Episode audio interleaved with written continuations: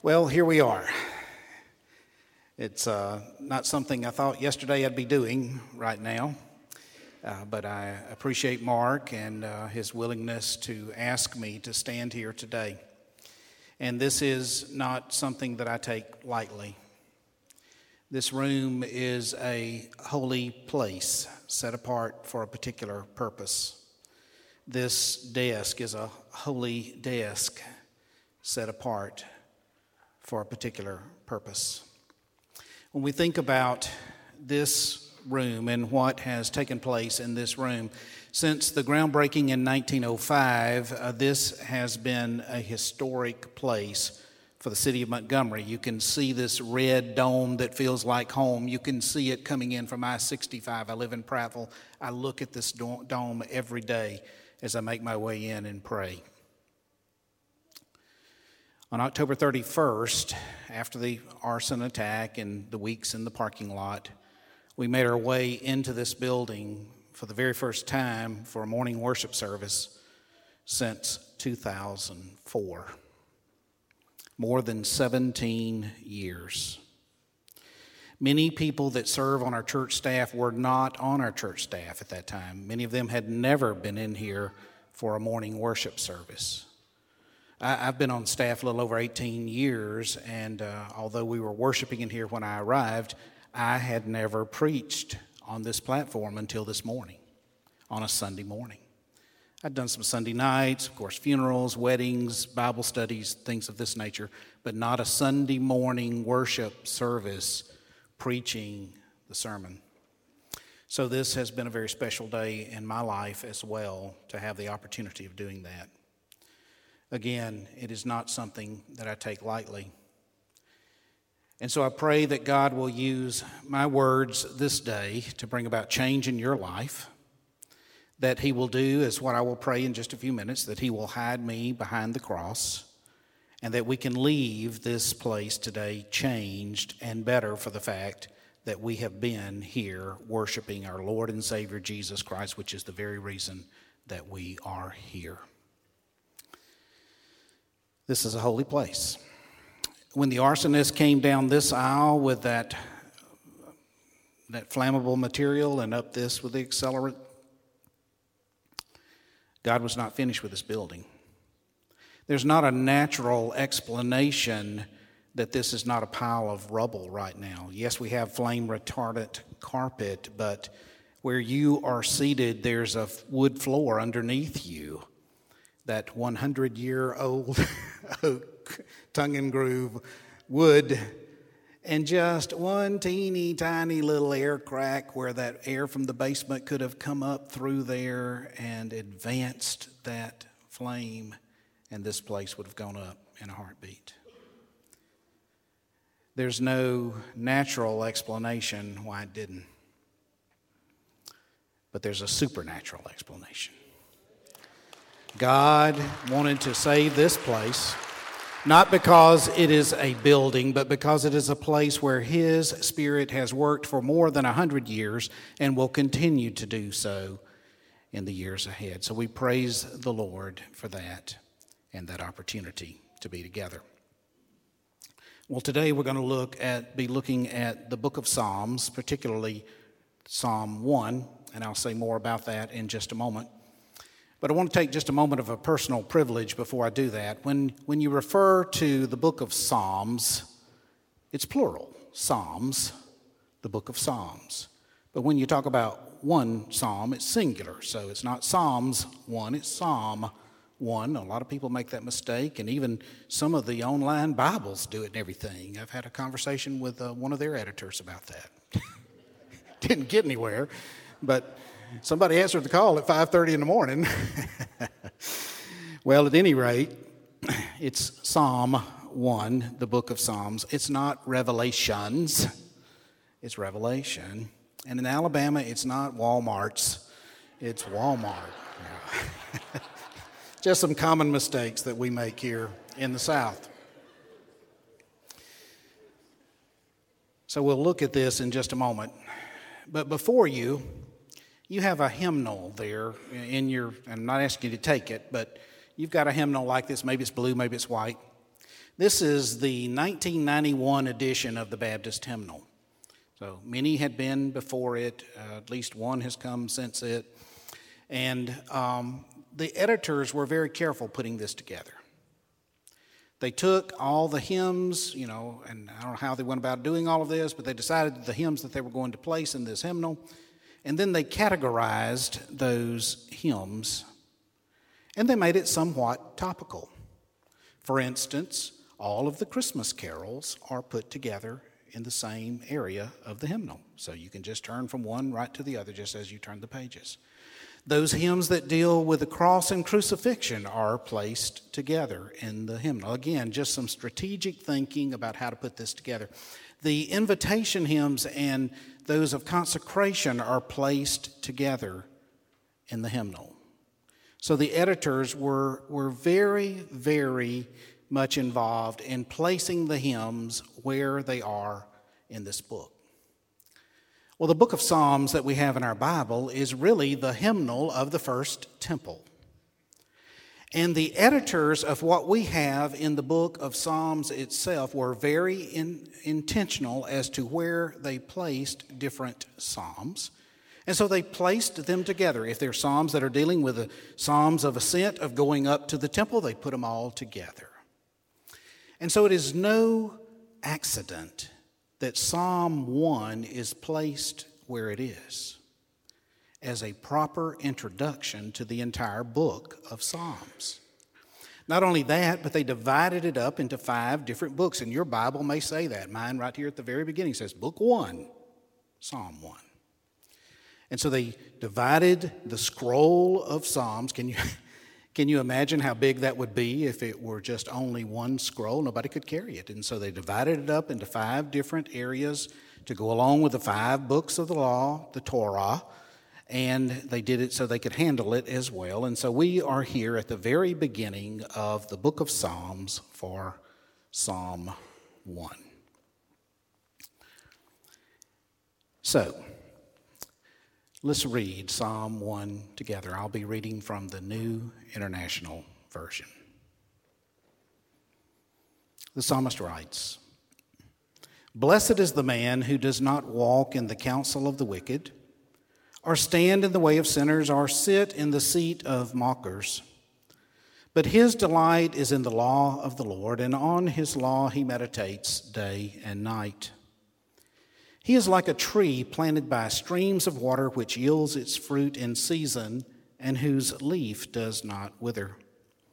Whatever he does prospers. Not so the wicked. They are like chaff that the wind blows away. Therefore, the wicked will not stand in the judgment, nor sinners in the assembly of the righteous. For the Lord watches over the way of the righteous, but the way of the wicked will perish. Let's pray together.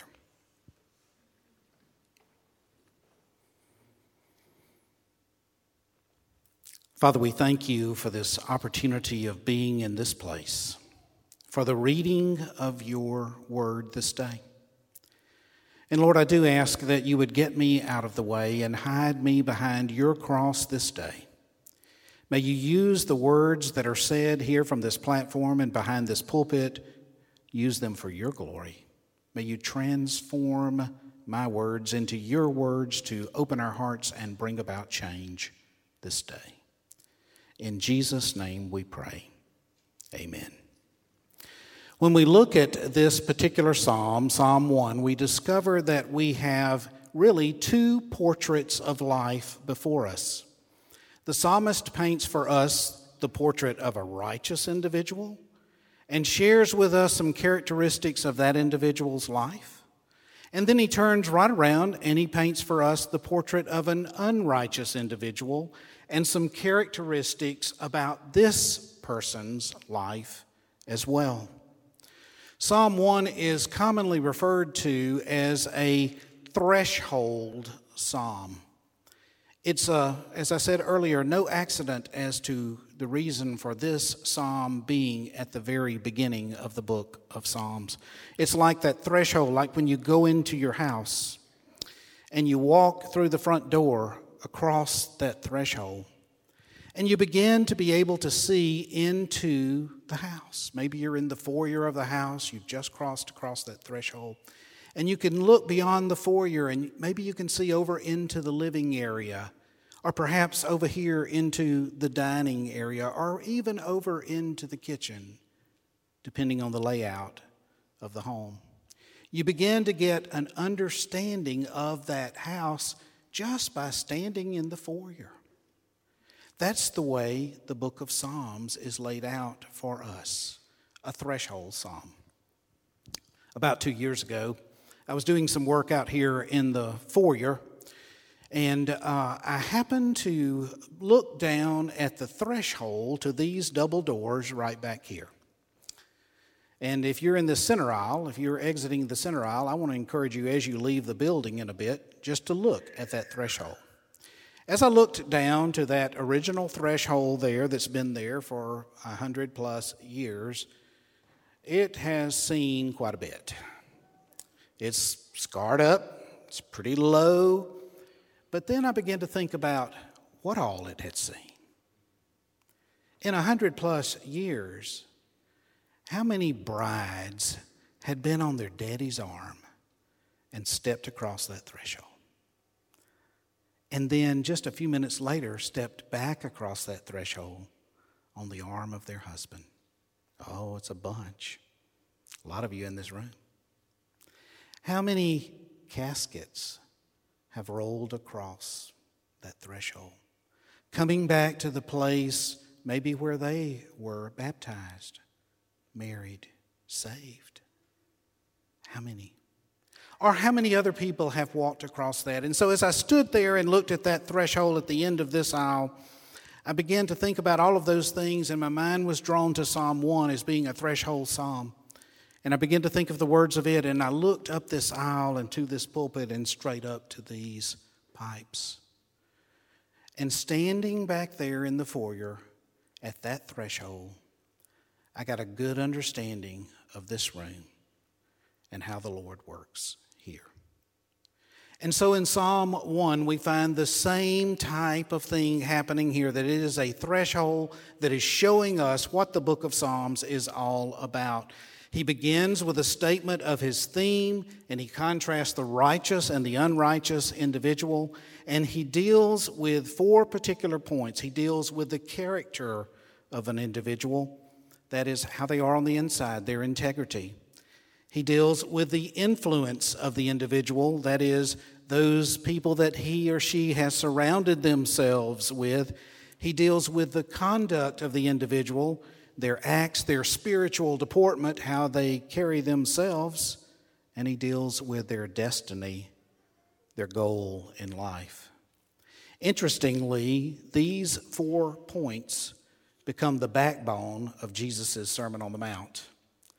So, when Jesus was speaking to those disciples in Matthew 5, 6, and 7, we see that he had the wisdom of the Psalms to draw from, and they too had an understanding of that. Well, let's look deeper into these two portraits of life that we find here in this little psalm. First of all, the righteous individual, the portrait of the righteous individual, again found in verses 1 through 3. Notice that the psalmist begins with that little word blessed, which again reminds us of the Sermon on the Mount and the Beatitudes that Jesus began the Sermon on the Mount with. We commonly think of that word blessed as being happy. Happy is the man, happy is the individual. I personally do not like using happy in our society today because it's just so linked to our emotions. I had a seminary professor that would use congratulations. To be congratulated is the individual that does this thing. And so, congratulations are in order to the individual that does not walk in the counsel of the wicked, or stand in the way of sinners, or sit in the seat of mockers. Congratulations. You don't do that. And it's interesting how he places this natural digression of sin here that when he talks about walking and standing and sitting. So let me ask you a personal question just to think about today. What is an area that you struggle in as far as temptation is concerned? What is a nagging temptation that you have in your life that you struggle with? And let me illustrate that for you in a very simple way. Let's just simply say that you're trying to lose weight, but you really like pastries. And you have a special bakery that you love to go to. And so you think, you know, I'm not going to eat a pastry, but I'm on that street and it's just a block away. I think I'll just walk right down here to the bakery. And that's all I'm going to do is walk. And then suddenly you stop and you're standing and you're looking in the window. And the next thing you know, you're sitting inside at a little table eating that pastry a natural digression of temptation and sin in our lives. And here the psalmist says the wise individual is too smart for that. He is not going to fall into the the problem of walking in the counsel of the wicked, or standing in the way of sinners, or sitting in the seat of mockers, but rather his delight is in the law of the Lord. He's going to spend time in God's Word. Now, for the psalmist, the law of the Lord is the Torah, those first five books. For us, it is the entire Bible. That he is spending time, we are to spend time in the Word of the Lord and we should be meditating on His Word. I like to substitute marinate. You know how you take a, a, steak or something of that nature and you marinate it to make it tender. And when we marinate God's Word, it makes our heart tender to His will and His way for us. The psalmist moves further and says that he is like a tree planted by streams of water, this beautiful simile of a transplanted tree. By the way, in the Hebrew, it literally means that this is a tree that has been transplanted and placed in an area of, of advantage. This would be like digging up a tree where it's in a poor environment and then moving it down to the banks of the Alabama River where it has good soil and plenty of water to draw from purposely placed in a position of advantage. The same thing happens in our lives when we conform to the will and way of the Lord. He uses other individuals to help us along the way, people that mentor us in our spiritual development, purposely placing us in a position of advantage along the way. Years ago, the musician Ken Medema, a blind musician, pianist that wrote Moses. Some of you remember that song. He wrote a little song about the tree. And I want to try to remember one of the verses because he just captured this moment so well.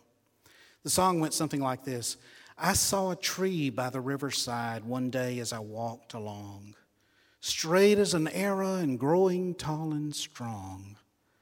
I said to the riverside tree, How do you grow so tall and strong? This is the song my tree friend sang to me. I've got roots growing down to the water. I've got leaves growing up in the sunshine. And the fruit that I bear is a sign of the life in me. I'm shade for the hot summer sundown. I am nest for the birds of the heavens.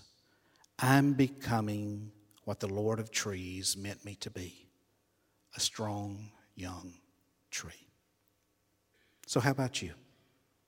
God has purposely placed you in a position of advantage. Are you allowing your roots to dig deep down into His Word and capture that vital nourishment and to make a difference in your life? Well, here we see that the psalmist says the wise individual is willing to do that, and because of that, whatever this individual does prospers. But then he moves on and paints the opposite picture for us the portrait of the unrighteous individual. And here he says in verses 4 through 6 Not so, not so the wicked. They are like chaff that the wind blows away. Therefore, the wicked will not stand in the judgment, nor sinners in the assembly of the righteous. The portrait of the unrighteous man is the exact opposite of the righteous individual. He is not like the tree that has been purposely placed in a position of advantage with roots growing deep down to vital nourishment, but rather this individual is like a tumbleweed, no root whatsoever, moving whichever way the winds of time blow against him and the problems of life, he's going to go that way. He is like trash. Do you ever have trash that blows over into your yard? Uh, maybe, maybe you have a neighbor that has some trash that blows over in your yard. Maybe there's a retailer down the road and those plastic bags blow over into your yard. That's what this individual is like. You see, his character, his conduct, his destiny are all wrong. Jesus said that this, this individual is like a house that is built on the sand.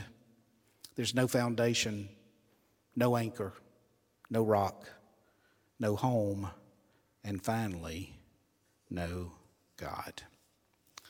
He goes further to say that the Lord watches over the way of the righteous, but the way of the wicked will perish. As I thought about this passage of Scripture, I began to think about this righteous and unrighteous individual, and I thought in my mind, you know, I can identify here. I can see how I was as a lost individual before I allowed Jesus to enter my heart and make a difference. And I hope and pray that I can be more like that righteous individual at this time. But as I read back over this, I thought this could be the same person, just different points in time. And so I, I just jotted down a little poem that I want to share with you today in closing that goes like this Two portraits hang before us there upon the wall. One is of a righteous man, the other doomed to fall. The righteous man dwells on God and walks with Him each day. The other man thinks of self and chooses his own way. But if we take a closer look, something comes to mind. The characters are one and the same, just different points in time. The portraits are a matter of either or, the results of which we see. Either we live a life refusing change or become what we ought to be. So, in closing today, let me ask you this question as you look back over Psalm 1 Which portrait is yours? We find ourselves today on our Commitment Sunday. You see, our commitment is, and our whole stewardship emphasis is not just about a tithe, it's not about 10%, it's about our lives. It's about the fact that everything that we have has been given to us because of our Lord, and everything belongs to Him. We are just simply a steward, someone that takes care of these things. So we've asked you this year to pray over this commitment and to think about your time, your talent, your treasure, and making that commitment to God. And as we move into our commitment time in just a moment, maybe some of you would like to come and lay your commitment card on the altar. You're certainly welcome to do that. You're not required to do that, but you may want to respond in that way. But would you bow your heads with me for just a moment and let's pray together?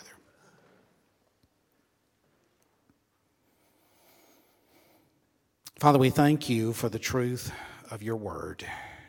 And as we look at these particular portraits this day, we ask that we would look more and more like that righteous individual on a daily basis.